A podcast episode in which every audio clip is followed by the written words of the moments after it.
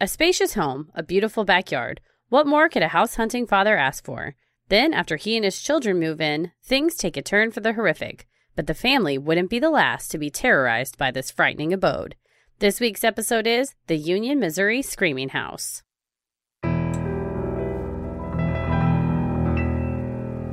A bump in the night, your heart fills with dread. Probably a murderer who wants you dead. It could be a ghost, a demon, or worse. Perhaps you're the victim of a witch's curse. It's hopeless, you're doomed. You'd call a priest if you could. You'd rather just listen to who? Sinisterhood.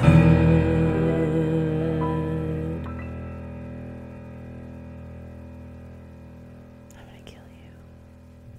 You know, they, uh, call Missouri the show me state. Ooh, show you what? Just proof, I guess. Evidence. Tits, I don't know. I'd like, uh, I feel like if anybody's the show me t- state for tits, it should be, well, Louisiana. New Orleans. Is, yeah, I was going to say New Orleans is a city, but Louisiana, I think, owns that right. That's true. What are we? Lone Star State? Boring. Yeah. What does God that even mean? God bless Texas. Doesn't matter. These colors don't run, baby. No. Oh, man. I don't think I've been to Missouri. Have you? I've driven through Missouri back and forth on the way to and from Chicago. That makes sense. Did you hear any screams as you passed through? Uh, I myself screamed in Saint Louis when I jumped into an adult-sized ball pit. And somehow the area I jumped into, the balls had moved, and it was just a hard floor, and I hit my elbow, oh. and I was real pissed. There's, it's called the City Museum. I think it's called the City Museum in Saint Louis, and it's a real cool, fun, it's not really a museum, it's more, there's an adult-sized ball pit, there's an airplane that's in a treehouse that you can climb up into, and an old bank vault you can go into, and that's, that's cool. my my time in Saint Louis, and eating barbecue. First, first, don't ever jump into an adult-sized ball pit. That was on me. Yeah. Second, now that you mention it, I totally went to Saint Louis as a kid. We went on a family oh, yeah. vacation.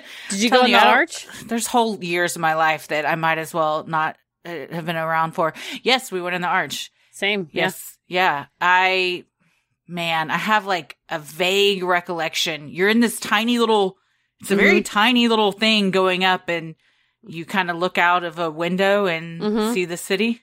That's what I yeah. recall. Yeah, yeah, that's that's, that's pretty it. much it. I Nailed don't know it. why it was built.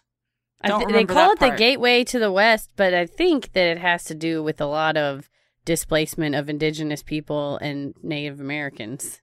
The arch does? So, yeah, I think so. It's a tribute I'm to not, them? Uh, the opposite. I think oh. it's a tribute to let's expand westward, and so it's maybe not. I'm not besmirching the good name of the arch. A lot of things that we uh, love and respect turned out to have really upsetting histories. Yes, that's true. I did not know that about the arch. Well, I also didn't know this about Missouri. This no. um, this screaming, haunted, alleged demonic house. You know what? It must not scream Union, that loud. Missouri. I haven't heard it. This was a Patreon suggestion from Kimmer. Thank you, Kimmer, on our Discord channel. So if you're a Patreon and you haven't yet jumped on the Discord channel or the Discord uh, server, get on it because it's popping, y'all. There's a lot of good channels. We just did our Q and A on video. Mm-hmm. We figured out how to answer questions because before we were typing questions and our lovely producer Tommy's like, you can just do video. It's faster. So thank you. Yeah. Tommy also asked before we, re- I, we recorded tonight, are you guys doing a Halloween episode? I love Halloween episodes. And I said, ooh. I don't know what makes that a Halloween episode. He's like, you got to have a lot of, ooh, spookies. Ooh. ooh. This so, is a scary one. We'll in- try to incorporate those throughout yes. this ghost story. I like a good ghost story. I like, uh, this was a gift to us because it's a good Halloween thing. We also got some other gifts, though, I would like to quickly say. Thank you for it. We did, yes. We, we had, got, yeah, go ahead. I opened, uh, I checked the P O box, and I opened up this gift, and I burst into tears when I saw it because it was so amazing. This a listener named Shea McCullough drew us these phenomenal pictures that It's like a collage of everything that represents us. Mine has like mm-hmm. polar bears, S M U. It says the dick will drag you down. It has Dick Van Dyke, which I'm debating on getting as a tattoo because I've always wanted a Dick Van Dyke tattoo. And this is like a perfect cartoonization of him. Mm. And there's like a gavel. And you then you got some, too, that are awesome. Oh, yeah. She they it was beautiful. You messaged me and said, I'm dropping this off on your porch. You're going to burst into tears when you see it. Mine has also Dairy Queen, a giant sloth, yes, Texas Tech logo, because I went there my freshman year. Um, she also, it has so many things, beautiful things on it. She, oh, oh it says Detective Mommy Funny Pants, yes, little badge. She literally, in and she wrote a very sweet note to us, and in it said, I took notes throughout a lot of your episodes so I could make sure that these were really personal. And I was like, that is amazing. It was above and beyond. And I was having a particularly difficult day when I got it. And I immediately grabbed something off the wall that was framed. And I was like, I don't care about this picture. I'm framing this right now. And I put it in my living room because I love that's it so awesome. Much. I'm going to put it on my, I have a whole wall in our hallway that's Sinisterhood stuff. So I'm putting it there. And she also made a special one for Ella that has mm-hmm. Ella's name beautifully written and a sloth on it. And it's in Ella's room. So... Well, so very sweet. Appreciate it. Thank you so much, Shay. We also received some amazing hand sanitizer, lotions, some really cool stuff from the good people at Love Dirty. I love my glam shell. It is a little thing that goes in your purse. Yes. That is a to-go hand sanitizer. First of all, this stuff smells so good. They're not paying us for this. I just really love this. They, they aren't. If you want like, to, we can talk offline. That's right. Exactly. But yeah, we just really appreciate it because... It is uh, not harsh on your hands, and I have eczema, and so does uh, Tommy. So yes, Tommy has stolen it from me. Oh, okay, rude. the little the little shell thingy, which is also my favorite, and it comes with refillable things to put in it. It was in his car, and I put it in my purse, and he's like, "Can I have that back?" And I go, "Can you have back the thing that a listener sent me? Sure, my you can. Gift. You can have this back." Um, so. People are always messaging us, asking us if we have a P O box where they can send stuff that we might like, and we love getting things. There's no pressure to send us anything, but if you ever want to send us something, our P O box is five seven zero six two six, Dallas, Texas, seven five three five seven. Yes. And we will... By we, I mean Heather will go yes. check the P O box. I love she when it checks it on her little runs. And I do. Uh, walk through the neighborhood. Her little I put, runs. I don't know why I called them little runs. I have a little fanny pack, and I put my mail in my fanny pack. And there I walk you go. On. I so, once yeah. had a boss that very unironically wore a fanny pack daily. I kind of am ashamed of my fanny pack, but it's so convenient. I love it. I got it. They're very I, convenient, yeah. and now yeah. they're back. I mean, the, the hipsters brought them back. So, oh, I did not know that. I'll stop being ashamed, and I'll. Oh call yeah, myself. They're a big thing. Fashionable instead. And now if you wear it up around strapped like a, a sash over your chest, that's the that's real hip way to wear it now. It's, it's not going to fit that way. There's no way. Well, thank you, Kimmer, for this suggestion. And thank you, October, for Halloween. Ooh. Because um, it's our favorite holiday. And we wanted a fun, spooky, ghosty story to get everybody in the mood. So we hope you like it. Ooh. Yes, there we go. It's it's see, it's it's a Halloween episode. Stephen LaChance was born January third, nineteen sixty-five, in Saint Louis, Missouri. He was raised in nearby Franklin County and calls Union, Missouri, a small town just outside of Saint Louis, home. In his book, The Uninvited, The True Story of the Union Screaming House, he claims Union is where my roots are. At age twenty-three, he married his childhood sweetheart, and the two had three children together, Lydia in nineteen eighty-eight, Michael in nineteen eighty-nine, and Matthew in nineteen ninety-one. I think it's important that we pause and say, while majority of this is from this book, I think the names and sometimes genders of people have been changed to protect the innocent. It's Or it's almost like it's a fiction story that got rewritten in s- because several editors were like, you know what? I really think this would play better if the landlord was a creepy man named Carl Winters instead of a woman. You know, but uh, his son, Elliot, is a... Uh, uh, oh, you just now- doxed him. Well, he's on the internet. I'm they're kidding. both all over the... Yeah, I was saying, they're both all over the internet. Don't be in yeah. the newspaper if you don't want to be... In, That's true. Uh, hunting ghosts in the newspaper. Don't live in a haunted house if you don't want to be doxxed. Yeah. Or just live in a haunted house quietly like some of us. Unfortunately, things began to turn sour for the young father. First, his older sister Janice died. Then, in nineteen ninety-five, his wife announced she wanted to leave the family, claiming she had never wanted to be a mother. Adding insult to injury, before leaving, she also told Stephen that she had not been paying rent or utilities, and that the family was being evicted from their apartment. So he paints her as this horrible woman. Indeed, it's pretty it's pretty shocking. She says, I want to divorce the children, according to his book. So, again, because so many things in this book we're not quite sure about, I don't want to say this woman was a horrible person, because we don't know. Could have, we don't know. So if you're listening, Missus LaChance, former Missus LaChance, former Missus LaChance, you may have been a very lovely woman. We don't know.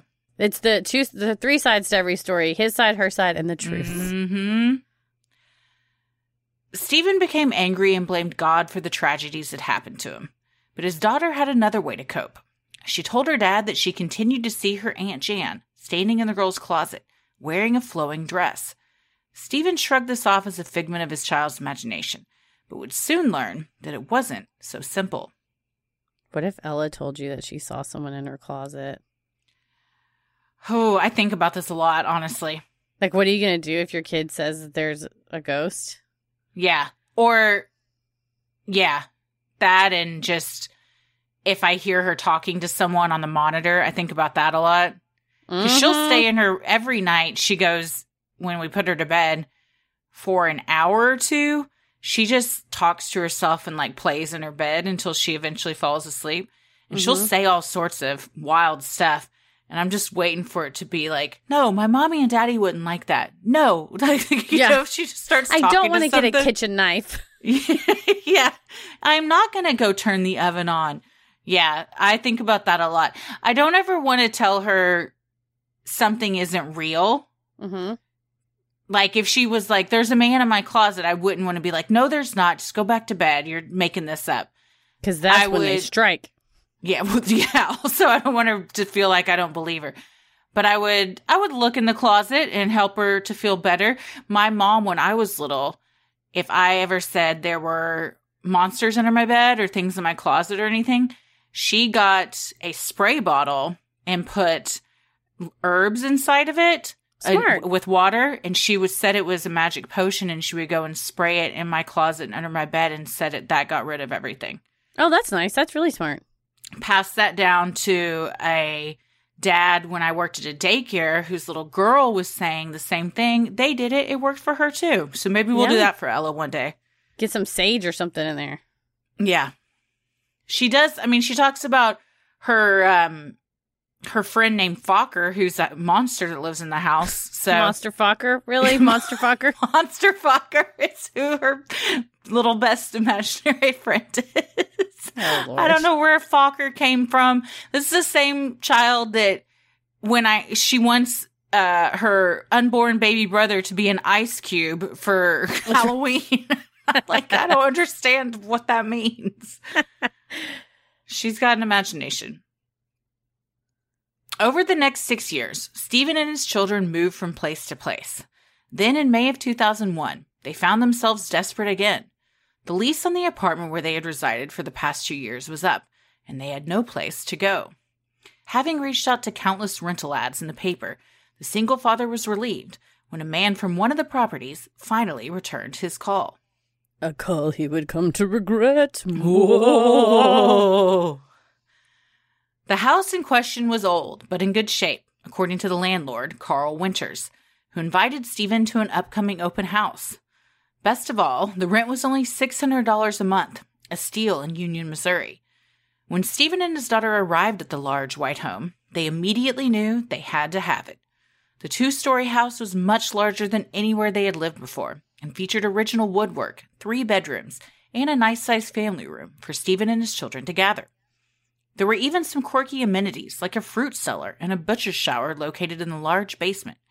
In his book, The Uninvited, Stephen recalls touring the house with Carl Winters, who told Stephen and twelve-year-old Lydia that the butcher shower was used for the men to clean themselves after they had slaughtered the hogs. That's a selling point of any home, don't you think? Why? Why would you need that? That's, no, thank you. No, thank you. Why would you. you need that? But then also, why would you tell a twelve-year-old child that? To her face. Also, he said he frequently, Stephen would leave the boys, uh, like, with his parents or at home or whatever, because he said, you know, landlords would not rent to a dad of three kids. I'm like, that is against federal housing laws. If mm. someone is not renting to you based on your familial status, you should not have to leave your kids at home. No, definitely not. There's also a lot of wig talk in the book about He's, Carl Winters. If you search the Kindle book for wig, it comes up like fifteen times. Every time Carl Winters walks in the scene, his wig is askew. And it's, I'm not here. I'm like, why are we wig shaming this man? No. Also, there's too much a, wig talk in this book. Also, if you're, isn't it a toupee if it's a man and not a wig? Where, where's the line drawn betwixt toupee and wig? Where's the hairline drawn? Hi. I've, I am... Um, To me, a toupee is a Partial? smaller hair piece. And then a wig is, well, but a wig could be small, too. Yeah, I don't know. Probably originally it, it was toupee for a man. But now yeah. I think wig, toupees can be for anybody and so can wigs. Well, maybe, too, it's like, you know, not all squares are rectangles, rectangles are squares, that whole thing. But it's mm-hmm. like not all wigs are toupees, but all toupees are wigs, maybe. Like, maybe. It's a specific versus a general. But anyway, this Mister alleged Mister Winters supposedly wore a wig all the time. That's the, another discrepancy we found. Everything I kept reading online, he, Stephen is calling the it a landlady and a weird, eccentric landlady. But then in his book, all of a sudden it's become Carl Winters, the man, the, the landlord. The manlord. Yeah, uh, there's a lot of differences. I'm a, my undergrad degree is in creative nonfiction writing, and they just like really caution you against, like, if you want to amalgamate characters into one or change things, it's there's nothing wrong with just saying it. And like David Sedaris, you'll notice he does that in a lot of his stories, will say like, Uh, my a neighbor across the street, a woman I'll call Jane. So you know that that's yeah. not a per. So all he would have to do is say, uh, the eccentric landlord who I'll call Missus Winters, or I'll call, you know, Missus Smith or something. So I think it, the lines get a little bit blurred and gets a little confusing when you don't make those asides. Mm-hmm. And it be, it almost becomes a based on a true story versus the true story yeah. of. I think you lose credibility when you're touting this as nonfiction, uh, biographical event that happened to me. And then it doesn't take much research to see, well, those aren't your kids' names, but uh, that's not the land person that, mm-hmm. that owned your house. Wait a second. This guy, this uh, crazy landowner we'll get to later, has two different names. This yep. is a historical person. How can we do that? There's a historical gravestone. Mm-hmm. Hastily, Stephen filled out his application, hoping he would somehow beat out all the other interested tenants. Upon handing it to Mister Winters, Stephen recalls in his book that the eccentric man said to him, "You understand the responsibility that comes with living in an old house such as this." Not really understanding the question, Stephen simply replied, "Oh yeah, I understand. It's beautiful." A week later, Mister Winters called Stephen to let him know the house was his. And that's when their troubles began. We need eerie uh, wind sounds. Yeah, like that. Speaking of eerie sounds, I was using a sleep app the other night. Mm-hmm. And some of the sounds on this thing, I was like, who the hell could possibly fall asleep to the sound of a train rattling down the street? Like, why is this an option? There were so many options that I was just going through them. I'm like, this is, no one in their right mind could sleep to this. Or maybe they can't. I don't know. I have to have just like solid fan noise. I can't mm-hmm. have like the pitter patter of rain or anything where like the sound changes a lot like that. Oh, like thunder or something. Or yeah. Like, I like ocean waves. But yeah, there was one that I downloaded that was ocean waves and it was like, yeah. I was like, yeah. Why do I want that? You're drifting off and all of a sudden it's just like, the ship's you... coming in and the birds are attacking. This is not relaxing. Yes. One of them was, um, oh, what was it? it was fire crackling, but it just sounded oh. like a house was on fire. It was just like, it sounded like a blazing fire with so much crackling going on. I'm like, I would just have dreams that I was being burned alive if I was listening like to Like on Scrooge when he's being, uh, he's yeah. being incinerated and he's alive. That's not calming. Burning? Very few of these things were, were calming. It was a confusing app. Well, the family was to move in over Memorial Day weekend. However, before the big move would come, strange and terrifying occurrences began in the apartment where they were still living. Though Stephen's sons, Matthew and Michael, had stayed behind on the tour of the new house, Matthew was somehow affected by it. That night, Stephen wrote, his ten-year-old son woke up screaming about a man standing in his room. Neither Michael nor Stephen saw anything, but Matthew was adamant. Although Stephen brushed it off as part of Matthew's imagination, on his way back from the kitchen to get his son a drink of water, Stephen himself saw the shadow of a man run through the apartment. It's not what you want to see. No. There's a lot of um, things that are introduced in the book and then not really expounded upon anymore. Mm-mm. The Jan, the Jan ghost I thought would come back. Well, the sister like, who passed away? Yeah, and this... To me, if I see somebody run through the apartment, I'm going to go investigate. I'm probably going to call the cops. Like, mm-hmm. I'm, I don't, I, I, maybe I'm uh, just a little more thorough in my ghost hunting, but I'm not just going to be like, yeah, that was weird. Anyways, yeah, or, night kids. Say, or at least go and tell the kid, I saw something too. Yeah. I honestly, in any of these incidents, I G T F O. Yeah. Every you time. Grab the kids, you grab your pets. You get out of there, you go stay with someone or a hotel or something. Holiday Inn. Later that night after falling asleep, Stephen also had an encounter he couldn't explain. As he lay sleeping, he suddenly felt a pressure on his chest and heard a voice imploring him. Look at me. See me. You know you want to look at me. Relenting, Stephen saw white glowing eyes in the darkness, and soon felt hands wrap around his neck. When Stephen looked into its face, he wrote in his book, it was the face of Christ possessed, of Christ gone mad. He then woke himself up and convinced himself it was nothing more than a dream. When them ghosts start choking you, that's serious. I remember once waking up, I was home from college, so I was at my parents' house at the time, and I think I was awake, but it was one of those like half awake, half sleepy things. And I was on my back and I felt like there was something hovering over me, like the length mm-hmm. of me, sucking like my soul, I guess, out of my mouth. And I could like feel it happening. This has happened a few times. I've oh actually looked it up and it's apparently it's a thing that people say that they have happened to them. What is but it? But I remember, I mean... There are those that believe it's a spirit. Is it a Dementor? It, yes, I think it was a Dementor. This was long before Harry Potter, but it could have been a Dementor. There's also that, although I, I don't think I've ever experienced true sleep paralysis, but for that is a terrifying thing. That's an episode in itself. Mm-hmm. There's so much, there's a documentary about it that's just, oh my gosh, because you're awake, but you can't move. Yeah. And you know you can't move. But one of the common things with that is like hallucinations. Mm-hmm. Like uh, specifically people will think they see things standing at the end of their bed. God. And a lot of uh, skeptics would say that's why some people think that they have been abducted by aliens, but it's really oh. sleep paralysis. But they think that they're seeing like um, shadows and figures at the end of their bed and stuff like that. Others might say the aliens made it to where you couldn't move. That's so, true.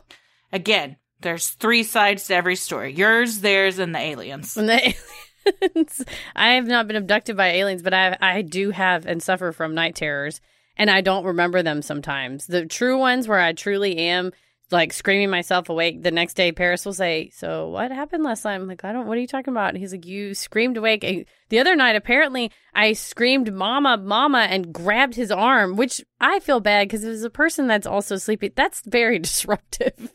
He luckily, he sleeps through almost anything and he can go back to sleep very easily. But the next so morning, Tommy. Yeah, he was like, yeah, you grabbed my arm.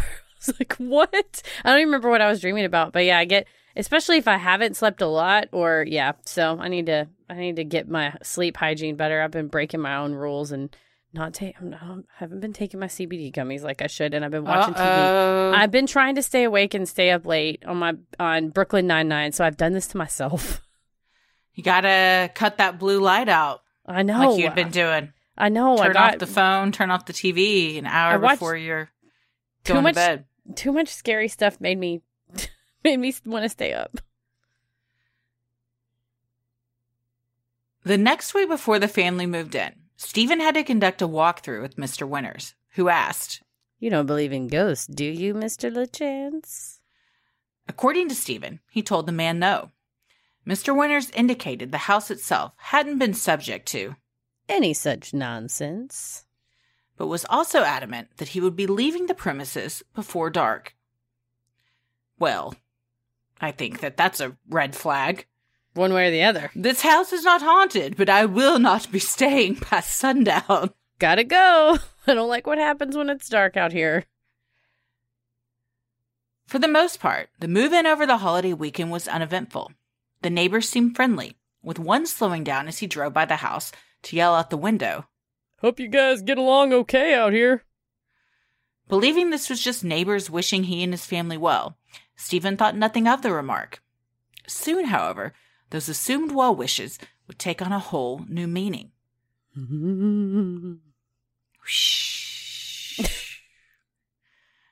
The very next day, Stephen began to discover some strange features about the house.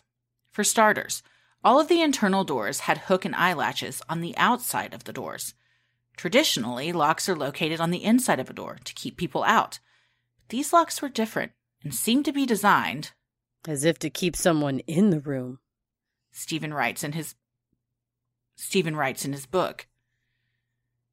This I have a question about. Yeah. I don't think ghosts would put locks on your doors. I think because the ghosts start busting out of doors, like they bust out the closet and then bust out the doors, that the locks, my conjecture, again, it's a thread that's dropped in the book. My conjecture is that it is, that was what they were intended for, that it was put in by previous owners to try to keep the ghosts locked up. I don't understand ghost logistics. So the fact that a ghost can like enter a body or float and not have to walk, but would be stopped by a door hook? I'm not really, unless it's like blessed by the Pope door hook, magic. So hook. They were trying to keep themselves in the room, but keep the ghost on the outside of the doors? No, because the locks were like, if you're walking down the hallway, the lock is on the outside of the door. So right. Like, if you're inside, you can't get out. And so I think because the ghosts were coming through these, the closets. Oh, I get what you're saying. So they're trying. But that to keep, also contain- means that you've locked yourself in the room with a ghost. If you're you've in locked, there, you've locked yourself out of the room. Yeah, to keep the ghost in. Yeah, it's, it's a no-win situation. Here's the it thing: it doesn't make don't, sense to me. Don't rent this house. Also, no. You didn't notice that on the walkthrough. Man, I will say that that part reminds me of Dexter season four, the best season, with John Lithgow. Oh man, when never- he's walking through John Lithgow's house and he notices all the locks on all the bedroom doors and everything. Mm-hmm. Such a good season. Such a good season. Bizarre things also occurred as the family began decorating. As Stephen tried to hang a large picture of two angels in the living room, he found that it seemed the house did not want those images hung. Repeatedly, Stephen would hammer a nail, hang the picture, and watch as the frame would slam down to the ground. The third time he tried to hang it, Stephen recalls in his book that he felt a rush of air and something hit the back of his ankles. The picture then fell off the wall, landing at his feet. The ghost is probably just trying to help you decorate and is like, "That's that picture's tacky as hell. Do not hang that." There were all these cherubs in the living room that were like around the ceiling, also kind of tacky. Yikes. So he was like, "Oh, these angels will match these other angels." Again. Too many. Yeah, maybe the ghost was like, you know what? I've dealt with these stone cherubs for long enough. I cannot have any more. Too much of a good thing ruins it. It's matchy-matchy. It's too matchy-matchy in here, Stephen. Young Lydia discovered something else about the house, the neighbor's reluctance to go near it. As people walked by on the LaChance's side of the street, they would purposely cross over to avoid the home. When Stephen would raise his arm to wave, the neighbors would duck their heads, determined to not make eye contact. Ghost-related or rude neighbors? Mmm. He's got three kids. Apparently yeah. This was not the time for a single father to have three kids. Or, Which again, you know, screw those neighbors. You single parents can have as many kids as they want. You do you and live your life. Unless he's maybe he's wearing like cargo shorts, no shirt, making mm. eye contact. And they're like, nah, dude, I'm good. Tevas, black socks, cargo shorts, no shirts. And they're like, nah, we're not going over there. I'm not going to nope. do it. Nope. We don't know what's in those cargo pockets. Inside the house, the family also noticed it was incredibly cold. Mister Winters had assured Stephen that it was due to the house's new insulation. Lydia's closet door also seemed faulty. On the first night she was asleep alone in her bed, she came into Stephen's room, complaining that it kept opening on its own. But what do you do if you're in bed and your closet door flies open? I would leave the house. Just the whole house? Yeah. Just I don't, burn it? I, I, I, I would get all my, the people that I loved that were in the house with me and get the hell out. Yeah. I don't know. I mean, I just, um, any like story like this or movie or anything where there's a haunting going on and they continue to live in the house and just kind of deal with it. I'm like, what are you doing? I know. The don't, only thing I can think is this doesn't you, make like, sense. If you literally have no money and literally have nowhere else to go, but they, we will see shortly, they're, they've got a landing pad. But my question would be too, if the door goes oh. and opens slowly, or if it's like, whoosh, and it just like flies open while you're laying there. I can't decide which one's worse. I'm thinking the whoosh because that's intentional versus the spring is just like messed up. The whoosh seems like it would indicate a presence more than the slow opening, but mm-hmm. I think the slow opening is creepier. Mm-hmm. Especially if it goes beyond just like a door hanging on its hinges. You know, like sometimes if your house is shifted, it'll go, but if it's like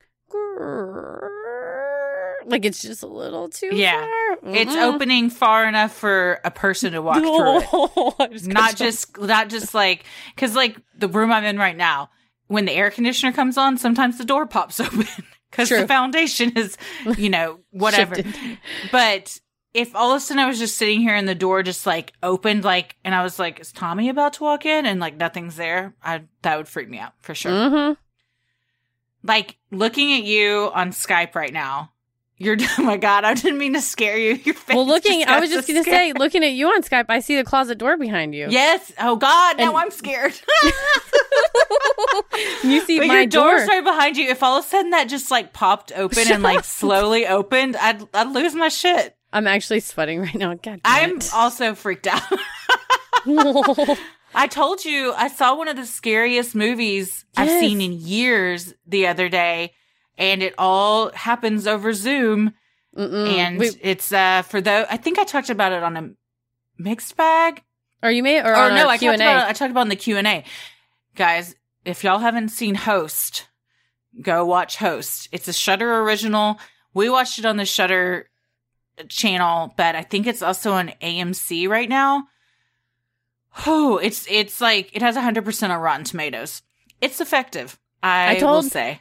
Well, I told Paris about it right after the Q and A, and he watched the trailer, and he said, well, I think I'd like to watch it. Do you want to watch it? And I said, no! Christy no. told me not to watch it. I'm not going to watch Dude, it. She uh, said, watch it by yourself.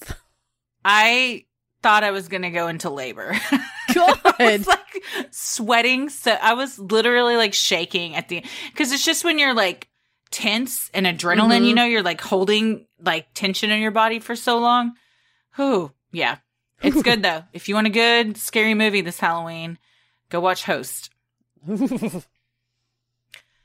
As the family set about making the home their own, they began running into even more problems. First, Matthew claimed he saw a monster in the basement that chased him up the stairs. Though Stephen tried convincing him otherwise, Matthew insisted the event happened. It also chased the boy again when he went to the bathroom. This time, Matthew got a better look and described the monster as a clown. In addition to an alleged monster, the house also had a habit of turning on all its own lights when the family left, and cranking down the A C, making it once again extremely cold. You know what would solve all these problems? A Samsung smart home. Samsung. Attached all your things to your smartphone and control them from your... I'm kidding. Mm-hmm. But seriously, if you, that now that you think about how connected all of our devices are, that you can have like smart plugs and smart lights mm-hmm. and smart Nest, whatever, that you could check that. And that, that's a horror movie for the ages now where your phone yeah. alerts you. Especially I have all the motion sensor cameras all over my house that you get like a motion alert and you're like, mm, what is it? Yeah.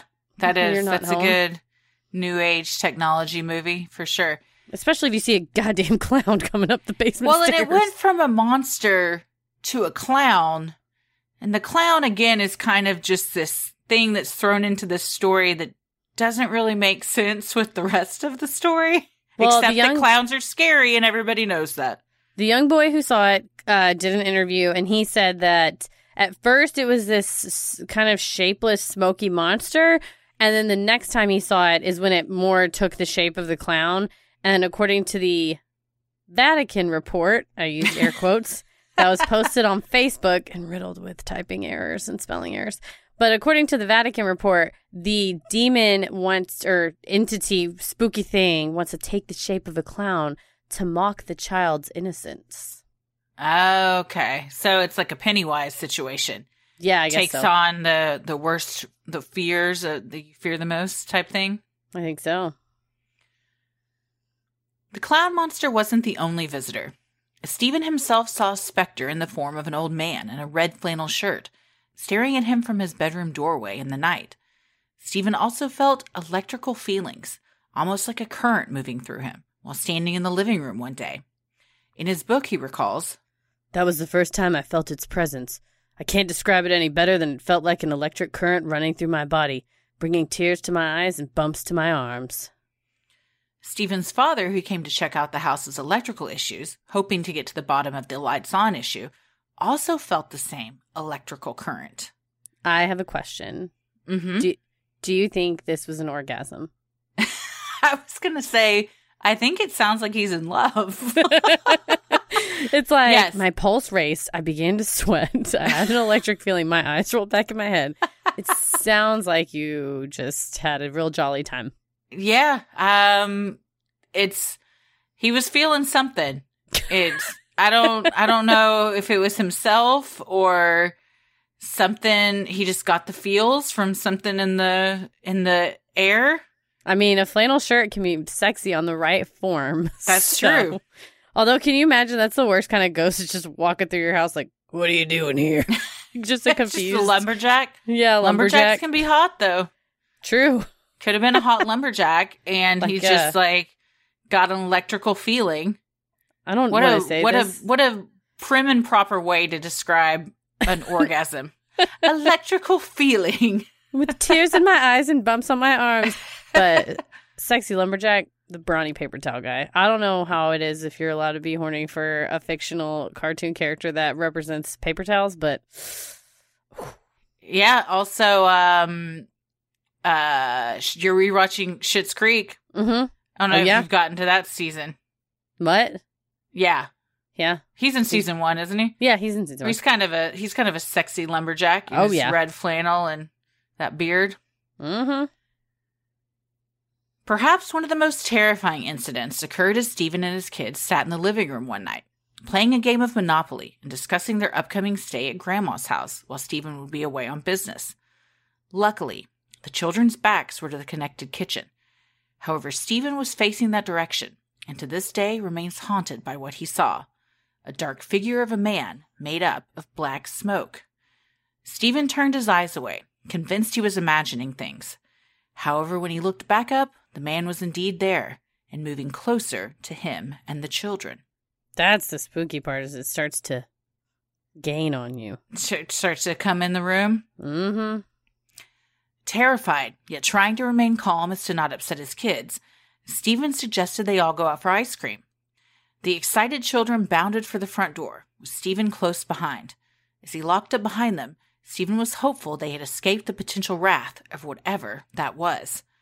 Just then, as Stephen closed the front door, a loud scream emanated from the house. Stephen wrote, It was the voice of a man screaming in pain. So loud it could be heard by the neighbor's dogs.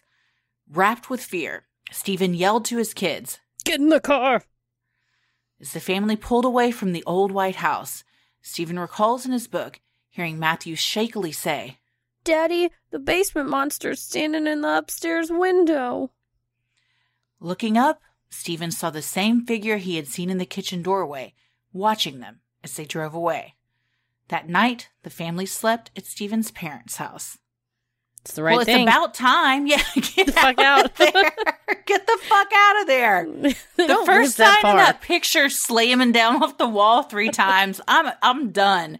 Yeah. Man, that's it, it's like, what is your tipping point? That's a good question as far as haunting. It's something you don't really consider, I guess, until you've been in that situation.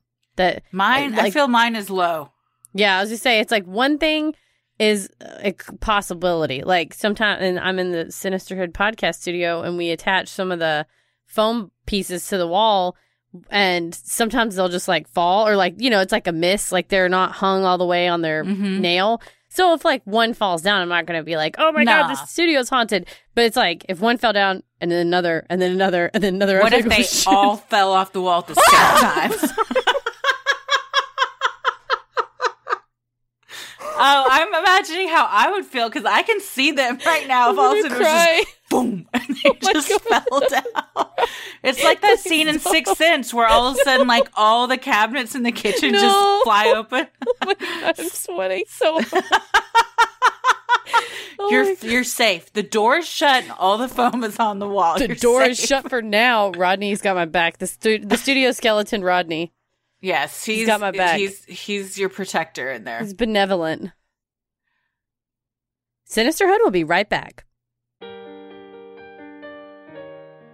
It's October. That means it's time for spooky stuff like ghosts, ghouls, and witches. It's almost Halloween, and one Ooh. of the scariest movies I've seen that still sticks with me is The Blair Witch Project. Do you think you could survive the curse of the Blair Witch? Judging by what we've discussed in this uh, episode so far, no. I, I have been saying yes in all of these spots, but no, I don't think I could. I think I would run in fear. Well, despite, but I would still like to try.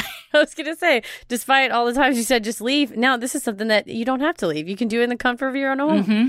Now, you can try to survive the curse of the Blair Witch because Hunt-A-Killer has partnered with Lionsgate Films and merged their classic immersive murder mystery game with the Blair Witch Cinematic Universe to bring you Hunt-A-Killer, Horror, The Blair Witch. Experience the supernatural forces of the Blair Witch like never before in this narrative-driven psychological thriller. Every month you'll receive a new box of clues, documents, and ciphers that get you closer to the truth. Hunt-A-Killer has several different pricing options to suit your needs. And right now you can receive twenty percent off your first box by visiting hunt a killer dot com slash Blair Witch and entering the code CREEPY. It's a super unique and fun way to gear up for the best time of the year, Halloween. Spend date night or a game night with friends over Zoom, or solve the mystery of the Blair Witch all by yourself. And if you get a little too spooky doing it by yourself, there's an amazing and active online community that you'll have access to, where you can share theories and help each other out. If you think you're up to the task, visit hunt a killer dot com slash Blair Witch today and enter code CREEPY to receive twenty percent off your first box. Happy hunting. Charlotte's Web is the world's most trusted hemp extract, and now you can use the code CREEPY for fifteen percent off their entire selection of amazing products, excluding bulk products and bundles.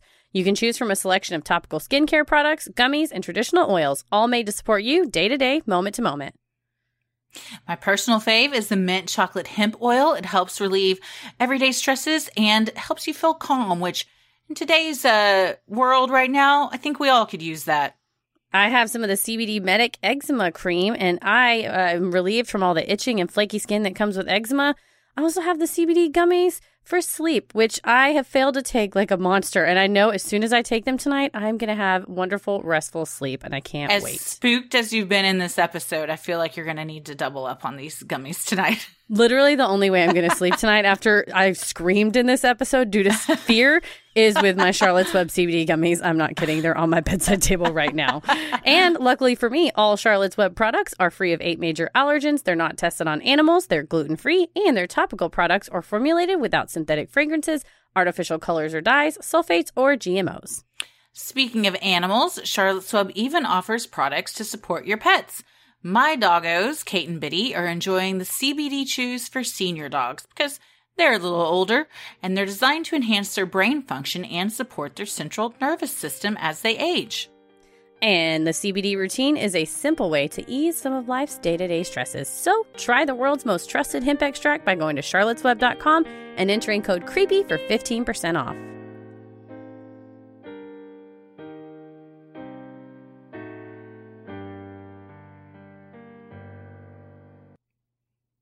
Stephen was torn. On one hand, the events that had transpired were nothing short of horror movie material. On the other hand, he had sunk all of his savings into moving into the house. After a week-long business trip and the kids staying with Grandma and Grandpa, the LaChances decided to go back home. I think, you know, you get a little distance and you're like, maybe it wasn't so bad. Maybe we didn't see a clown in the window. That's what he says in his book, is that I had convinced myself that none of it had really happened. I could not convince myself of that. I'd be like, no. There's a smoke monster that lives in our house and is trying to kill us all. We're never going back. We're living in a goddamn episode of Lost. Stephen and his parents investigated the house and discovered an old shed in the backyard with items that seemed to belong to previous tenants. At his parents' suggestion, Stephen decided to call Mister Winters and inquire about who had previously lived there, and, more importantly, if they had ever complained about ghosts. Mister Winters blamed the previous tenants, claiming they were living in sin, practicing witchcraft, or drug dealers. The old man also recalled how one of his previous female tenants claimed to have seen her dead father visit her. In fact, several of the items in the shed belonged to the young woman. Other items in the shed belonged to a tenant that had suddenly left in the middle of the night. Apparently in such a hurry, he abandoned his things. In the end, the landlord suggested having the house blessed by a priest. However, Stephen elected not to pursue this. Oh, Mister Winters, he's just trying to help. The old witches left their stuff there. The drug-dealing witches that were living in sin left all this stuff they here. They were dealing drugs and they were humping, and nothing gets a demon more riled up than those two things. But, Mister Winters, you're the one that rented to these people. They paid their rent on time, and they gave me yeah. the first and last month's rent up front. Devil worshippers or not, they paid at the first of the month, you know? They had good credit, and that's what matters. As if things weren't bad enough, Stephen began having a recurring nightmare. In it, he descended the basement stairs to find a man, lit by a candle, washing blood off himself in the butcher's shower. During waking hours, things escalated as well, and the electrical feelings continued. One particularly scary instance, the electrical jolt was accompanied by a foul odor, incredibly loud screaming, and thunderous crashing sounds. The sounds of something descending from the upstairs closet. The family managed to escape and drove up the street to wait for Stephen's parents to arrive. From their parked car, they saw the house's lights on, and inside, the black monster moving from room to room, hunting Stephen and his children. Having finally had enough, Stephen decided the family would move out. Yeah, you don't you have dreams of a butcher shower and then you get chased out of your house. I think this, we've hit the line years ago. I, yeah, ago. I, I think I'm glad he's finally decided to move out. I have recurring nightmares all the time. Do you really? What I is recurring, the recurrence? I have recurring dreams and recurring nightmares. Um, they're always the same premise and idea, but sometimes details with them, them will change. One of them, even though flying is supposed to be like a fun thing to do in dreams, I'll know that I can fly and I'll be running down like a dark street in either like a bad neighborhood or just in an isolated area or something. And I'll run and I'll jump and I'll try and fly my way to safety, mm-hmm. but I won't be able to fly very fast. And then things will start to grab my ankles and like try to pull me down. Oh God. This is a, yeah. And then, um, I have one where I'm driving a car, but I can't control it.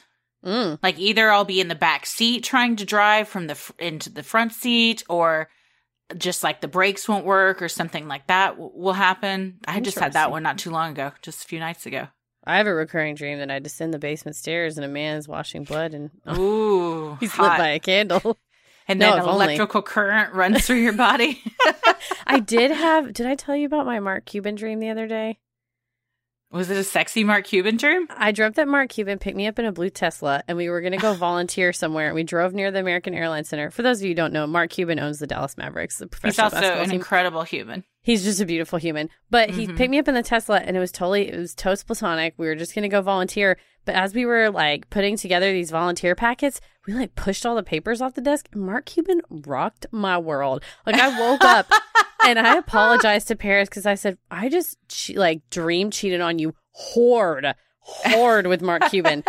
And I was like, I don't know what he's like in real life, but in my dreams, oh, it was electrical good. currents, electrical currents. Man. Now he, if I uh, see, like, news he, about him, I'm like, I don't know. You need to go on Shark Tank, pitch an idea, see if he'll invest, and that's how you get in his good graces. The true, the true way to do it. Or I can do a half-court shot at a Mavs game. Oh, that's true. Yeah. Equally likely, both of those. Mister Winters would only allow the LaChances to break the lease if they found another family to take their place. When Stephen didn't immediately know of anyone, Winters suggested his own cousin and her two small children. Stephen urged him not to rent to anyone with kids. Initially, Winters promised he wouldn't, but the old man relented on his word, renting the house to his own blood, despite his knowledge of the alleged horrors that had taken place under the roof. Tenant's a tenant.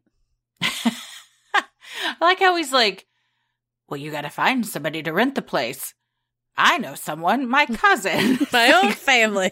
Just, we already had someone lined up. Why does Stephen need to find anybody? Why did you ask me? Man, that's a, that's a Mister Burns type businessman. He didn't give a shit who's in that house. He just wants his money, family or not. Even out of the Union house, Stephen still suffered from nightmares of a man with white glowing eyes and sharp teeth. To help himself and offer comfort to others, Stephen wrote his version of the house events and posted it online. So type of therapeutic way now mm-hmm. to share this with the paranormal community. And have people say, oh, that's something similar. It's happened to me. You're not alone. Mm-hmm.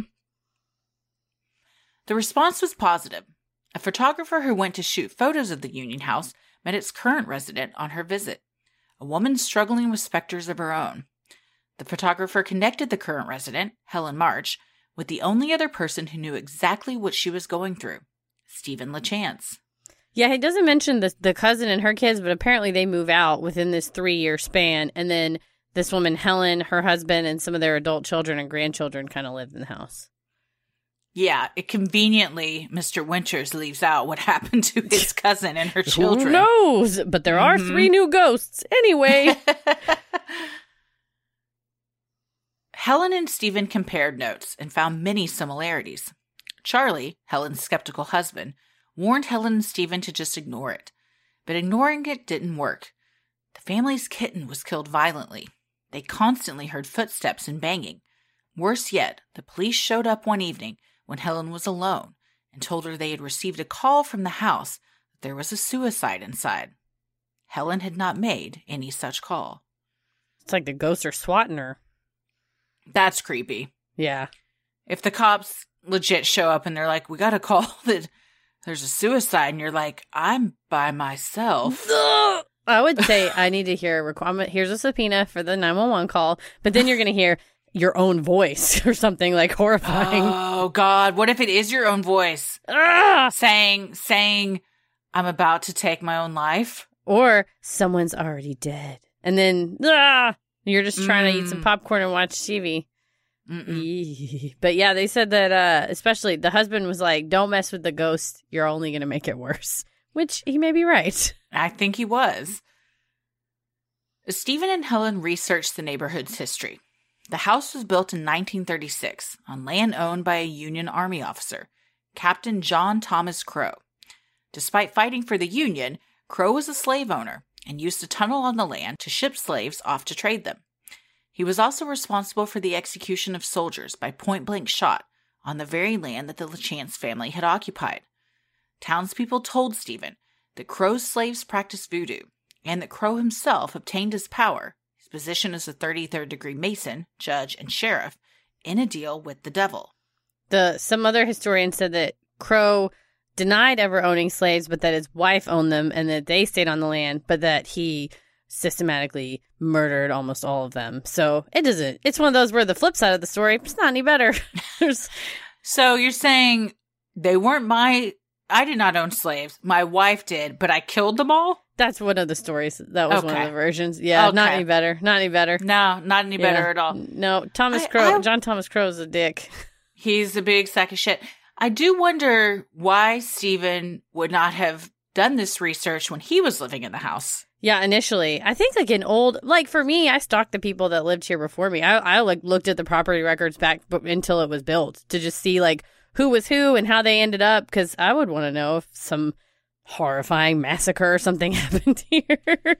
The girl that lived here before us, um, all I know about her is that she had a uh, wine of the month subscription. Hell yeah. And one day uh, a case of champagne showed up on our doorstep and I was like, oh man. And it was nice. I like looked all of them up and she had forgotten to cancel it. So I found her on Facebook and I Aww. Messaged her and I was like, hey, I think your your champagne is here.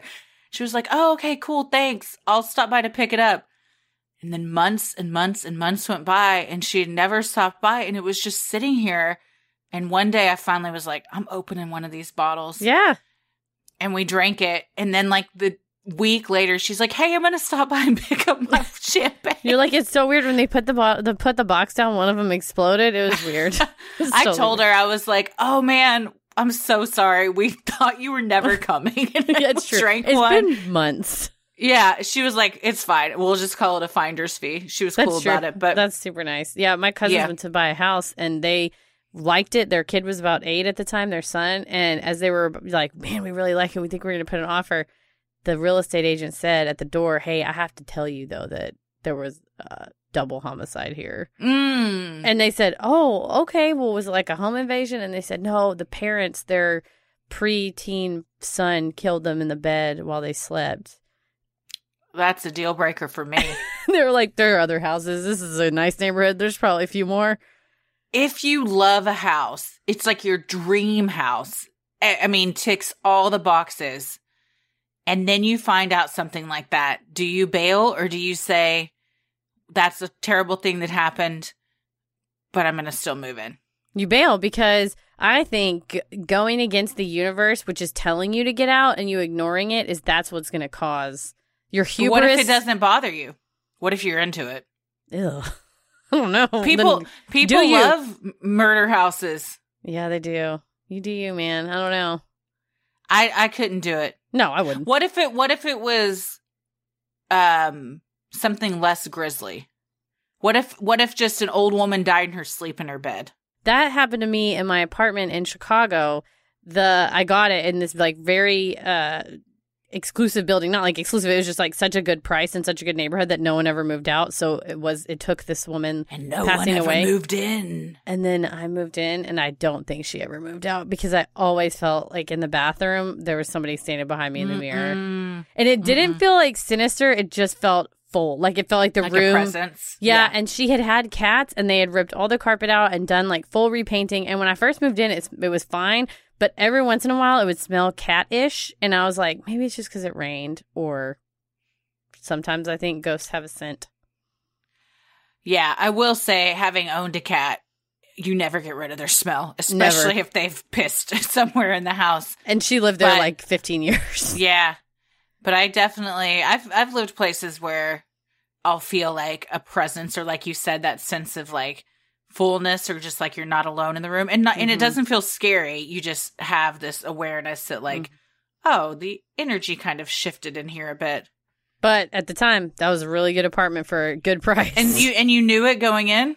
I knew, uh, they didn't tell me that she died, but I think maybe it was like, I can't remember if it was a neighbor or the like, whatever, uh, super guy like mentioned like, oh, we're, you know, Missus So-and-so, she was really great. You know, she was, you know, like the way they talked, I was like, oh, she didn't move out. Like she died.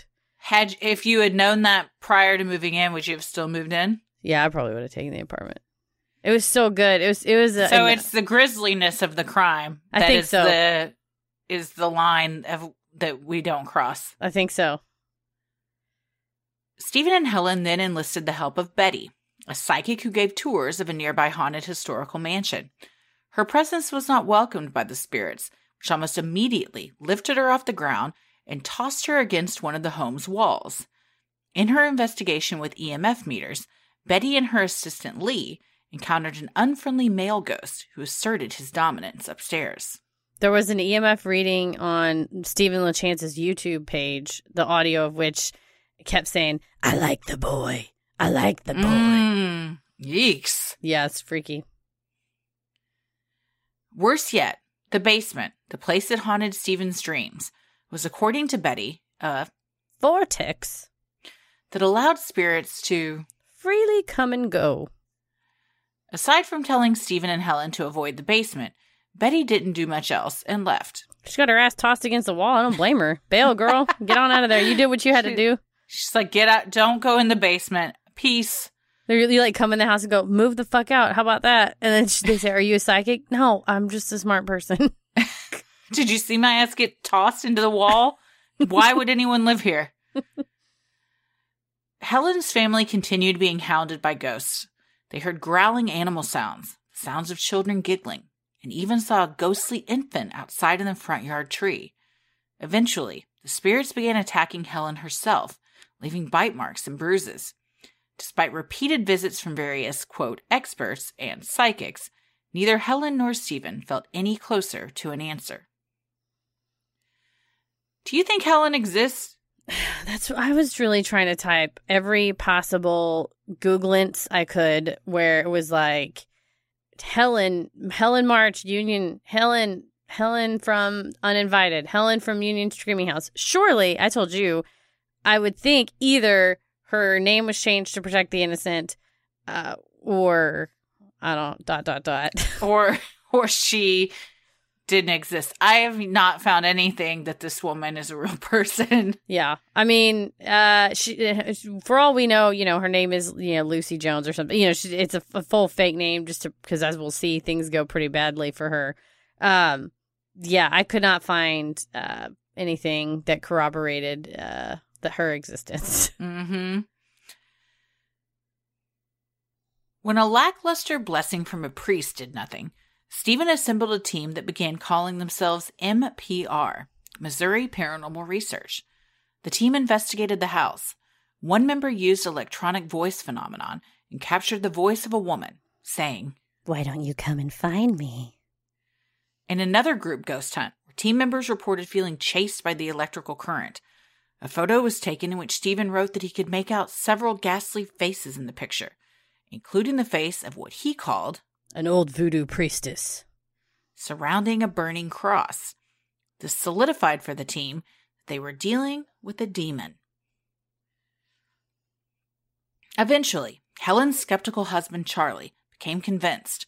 Early on in the haunting, Charlie warned Helen and Stephen to keep away from the ghost business and just ignore it.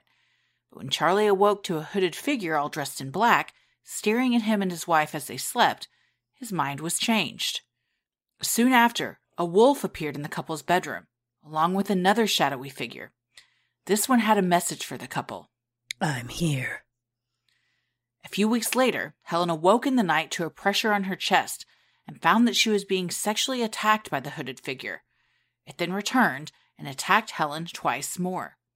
So this is horrifying. And we've, yeah. we saw this in the Smurl family, I think, too, that mm-hmm. we covered. that. And so, unfortunately, some of the people that was helping him do the investigation, he talks about in the book that they said, just forget that happened. No, that's not a thing you can forget easily. No, no. And I think when you wake up and see a hooded figure dressed in black staring at you while you sleep, there shouldn't be a few weeks later, Helen awoke in the night. You, once you see that figure, get the fuck out of there. Yeah. Go to the Super eight or whatever. Something. Budget go in. Stay, go stay at uh, Stevens. They're buddies. That's true. That's right. Just he never it. once is like, just come on over. It's fine. You guys can all come over here. I totally understand what you were going through. We went through it. Come stay over here. It's true. That's- She's like, we've got to get out. And he's like, there's just like, my place is kind of tight on space. Like, I used to have a futon, but I got rid of it. So I don't really have like a place for you to sleep. Yeah. Both of them. I read this really thorough review, and it's posted in the show notes, of someone that read this book and wrote this I don't know why I found the review funny. It's not funny, but he's just like points out everything that doesn't make sense about it. And one of them is, why did they both stay in this house so long when all this shit was going wrong? Like, Stephen has his parents living very close by and driving. could could easily go stay there. Yeah. And and doesn't. He's his like self-defense of that is like they only stayed like three weeks. Some would say that's two weeks and six days too many. But Helen apparently stayed multiple months, if not years. Yeah. It was around this time Stephen noticed a change in Helen, what he described in his book as a nasty glint in her eyes. On a phone call with Stephen, Helen's words went from scared sobs to vulgarities, accusing her husband of fucking around on her. Later, Helen called Stephen to let him know she had attempted to kill Charlie by attacking him with a knife while the two were in their parked car.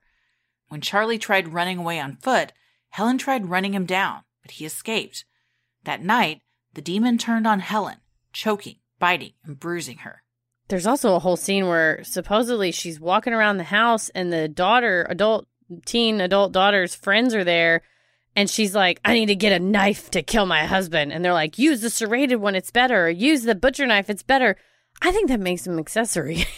They were encouraging her. I read that it happened at his job and yes. that all of that was the co-workers saying that to her. So there's a lot of variations. Yeah, of she that. did. It was during lunchtime. She went and visited him at lunch and he was excited to see his wife at lunch and as soon was no longer excited because she tried to stab him in the thighs. Yeah. It's a, it's a, it's a weird one. They, I mean, some would say she has now been possessed by this demon, and because Stephen said like her eyes started to turn black, which can be a sign of possession, and she's obviously like using language that isn't something she would say and everything. But yeah, they said that it's like oppression and then possession, so that she was in the mm-hmm. oppression phase. Mm-hmm. Frightened for Helen and her family, Stephen contacted renowned demonologist John Zaffis for help. Since the attacks were escalating, Stephen and John decided to contact a priest to conduct a proper ceremony. Eventually, the two enlisted the service of Father Paul, who touted himself as psychic priest. It's a T V show I would watch in a second. Oh, in Father a second. Paul, psychic priest. Psychic priest. One evening, Helen felt ill and scared, and once again called Stephen for help. He took her to the emergency room, where her blood pressure was two oh nine over one ninety-eight, but her pulse just forty beats per minute. After she confessed to the doctor to having both homicidal and suicidal thoughts, she was admitted to a behavioral health unit. I'm not a doctor, but those are very bad vital signs, I think. Why are you calling Stephen?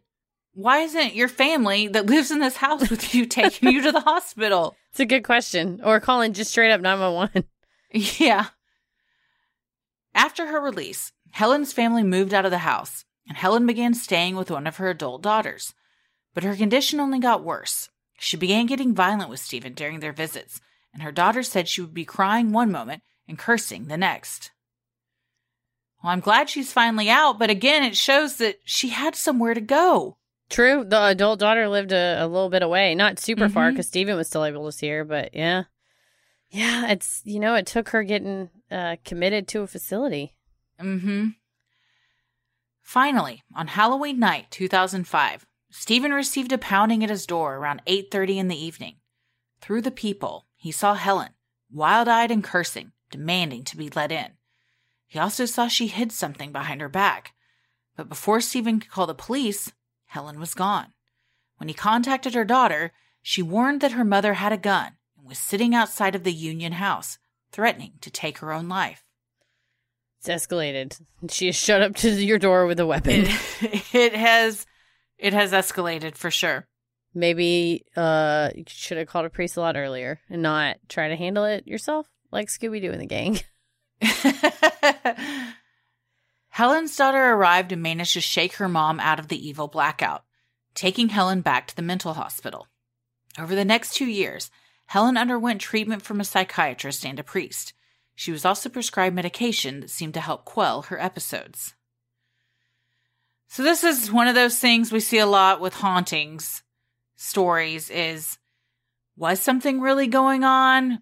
Was the person just suffering from a mental illness and mm-hmm. th- these were uh, hallucinations or whatnot? Mm-hmm. Since Stephen claimed he had also experienced the same thing, one might say no, it mm-hmm. was a legitimate haunting, but who's to say? Yeah, and I think the mind, you know, if you lived in the house and, you know, he was never physically attacked or sexually assaulted in the house, it was more, except for, you know, I guess the early on dream with the choking thing, it was more like seeing stuff. And I wonder, you know, if you happen upon a person who is predisposed due to some, some mental illness and you say, you know, because it said they, when they first met, they compared notes and they kind of, you know, went over what happened. And if you say, oh my gosh, I saw a black hooded figure, who's to say this person, if she hasn't seen one, then will manifest that later mm-hmm. and see it later. Mm-hmm. But, or especially like there's bite marks or scratch marks, is that self-inflicted? Yeah. Definitely. But the, the super scary thing would be if it's not self-inflicted and people yeah. think it is and you're like, please help me. And they're like, you're, yeah, yeah, yeah, just take some medicine. And they just commit you to a hospital. And write yeah. you off. Yeah. And of course there's mm-hmm. no attacks in the hospital because you're not in the haunted house. You know, you're now away and safe. Mm-hmm. Today, Stephen works in the paranormal field, has a local radio show in Missouri called Haunted Survivor, and speaks at paranormal conventions. In twenty fourteen, he wrote a sequel to his book, The Uninvited, called Blessed Are the Wicked. As for the house, Stephen claims the Roman Catholic Church issued a one hundred fifty-six page report calling the haunting a demonic infestation, oppression, and possession. However, the only available report of these claims is a copy and pasted documentation on the official Union Screaming House Facebook page. Yeah. We searched high and low yeah. for a official copy from the Roman Catholic Church, and one isn't to be found. Yeah. I don't know where they keep them, or if this is just, um, like you said, the thing on their Facebook page is riddled with typos, and I'm assuming something coming from the official Roman Catholic Church is spell-checked. I don't Maybe, know. Maybe, yeah. Or someone took the official one and typed it, and there's some errors in the transcription. Transcribed it, yeah. Yeah, but I would have at least want like a, the scan of the first page. Mm-hmm. I don't know. And also, it's only the amount that's available that I found on Facebook was like seventy-five hundred words or something, so it's not quite, it's like eleven pages. You know, it's not one hundred sixty-five pages, but yeah. allegedly it's out there somewhere. Somewhere. If you if you're in possession of it, please send it our way. All one hundred fifty-six pages. Let's see what you did there. Possession. Mm-hmm. While several other residents lived there after Helen March, the house has now reportedly been turned into a dog kennel by Mister Winters. In his book, Stephen alleges this is because the old man could no longer find humans to occupy the demonic space. Presently, the dogs have not yet reported any signs of a haunting. And I was trying to find the address of it, and I found what one of the paranormal websites called The Closest Approximation, and I looked up the property records. It appears that there is still a house there. Well, there's at least a building, so there's a land value. I was looking at property records. There's a land value and a building value, and then I looked up who used to own it, and then it got foreclosed on, it looked like, and now an L L C owns it. So I, there's no Google Maps of this alleged address, though. I tried to drag the little man. There's a lot of pictures of the house. There's pictures, but not like current day Google Maps that it currently ex- wow. as it currently exists. That I was able to. So, find. What do we think? Do we think the whole thing is made up? Like even the house? Uh, there are photos of the inside of there the house. There are photos, and the sure. outside of the house too. So, I mean, there's photos of a lot of things on the internet that aren't real. That's true. Um, I, yeah. What do we think? That's a good question. I mean. Well, I think they think that something happened. Either. Do you, or do you think that he is um, was wanting a, a career as a fiction writer, and this was a very good way to propel him into that? That could be. Uh, he he seems to genuinely believe it. The kid, uh, I say kid. He's a, he's a, the son is part of this mar- paranormal society that hunts the ghosts. Um, and also there's, you know, I was just searching his name in the newspaper archives. Like there's articles of him being interviewed. Of course, the newspaper says Mister LaChance claims that he sees ghosts, which is, I guess, sure. all you can say if you're the newspaper. Yeah. So it's like, Either this was an event that truly changed his life and set him on a course to help others, or was a very convenient uh, thing that, that I guess gave him his dream job. Either way, it's a win-win for him. I guess so. Yeah, the sequel is what kind of makes me go, huh. Yeah, he wrote in a blog that, I, I love you guys. I'm dedicated to the show. I read the whole book. I'm not going to read the sequel. Just full stop. I'm not going to do it.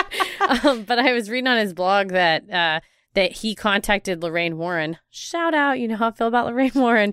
But I, I did, thought she I, died. Well, yeah, she did, like, way back. Oh, you mean, like, way back. He contacted her? No, he's, her. he used a Ouija board and contact. Oh. No, yeah. He contacted her way back.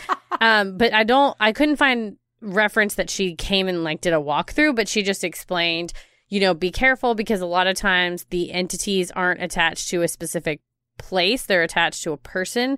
So even mm-hmm. if you've left, even if Helen has left, you guys could still encounter things. And that's what I believe the sequel is about, is about further developments in his life and other instances that he has run into. But the topic here is not Stephen LaChance. The topic here is the house. So I think we've covered sufficiently what happened to the house from start to finish. Interesting. Yes. Well, if you're from Union, Missouri, and this house does in fact exist, please take a photo. Please, please take a photo. Also, send us the address so we can look it up on Google Maps. Yeah, so send it to us because we have what we think is the address based on some of these websites, but um, it is, and and it is a the address on some of these websites. It's a legitimate house. It's owned. That people live there, whatever, but... Yeah, dogs wanna... are getting... If you board your dog at this screaming house... Oh, my God. Send us a voice recording of your dog telling us what has happened to them. Please. Yeah, but we... Also, if this is... If Mister Winters for real did that, shame on you, Mister Winters. Yeah. Don't subject those poor little doggies to whatever demonic forces live there. Yeah, you can't be like, well, dogs will be fine. Like, you don't know that. No, not at all. But haunted dog kennel, it's a great, it's a great idea. I mean, it's... That's, yeah, that's a Scooby-Doo episode right there. Scooby and the haunted dog kennel. And you know what? Mister Win- Winter's wig falls off and they're like, it was yes. Stephen LaChance the whole time. It was Mister Winters the whole time. Honestly, when you, like, think about this, this whole thing could be a Scooby-Doo episode. Just really this haunted could. house with people really running could. up and down the stairs. Mister Winters seems like the bad guy that is in every Scooby-Doo episode. He really does with this. They kept talking about this poor man's wig. I will say for this Helen character, is it, if she is real as described, she was going through, and if everything as alleged in the book, you know, taking the facts on their face, she went through a time. I mean, she yeah. she struggled with physical injuries, being terrorized, feeling terrorized. She has these marks. I mean, according to him, she had these visible marks on her. So whether it was demonic forces or whether it was self-inflicted, either way, this woman had, she was put through the ringer. And I, yeah. I hope for her sake that she doesn't exist, but if she does, bless her. And I hope she's found peace and happiness and safety somewhere, because that is, that's a emotional roller coaster and physically just demanding. I read that she is now happy and peaceful after several years of speaking with a priest and psychiatrist and everything. But yeah, if all of that is true, um, however it happened, bless her. Mm-hmm. Girl went through it. Mm-hmm. Well, um, happy Halloween, everyone. Ooh. Ooh. Shh. These are all of our, these are all of our Halloween noises. Uh, this will come out the twenty-eighth, I believe. Shout out. Shout out Heather's birthday. Yeah, yeah. And uh, the closest episode we'll have to Halloween. So happy Halloween, everybody. Stay safe and, um, I don't know, listen to Monster Mash a bunch. Yeah, it's a graveyard smash.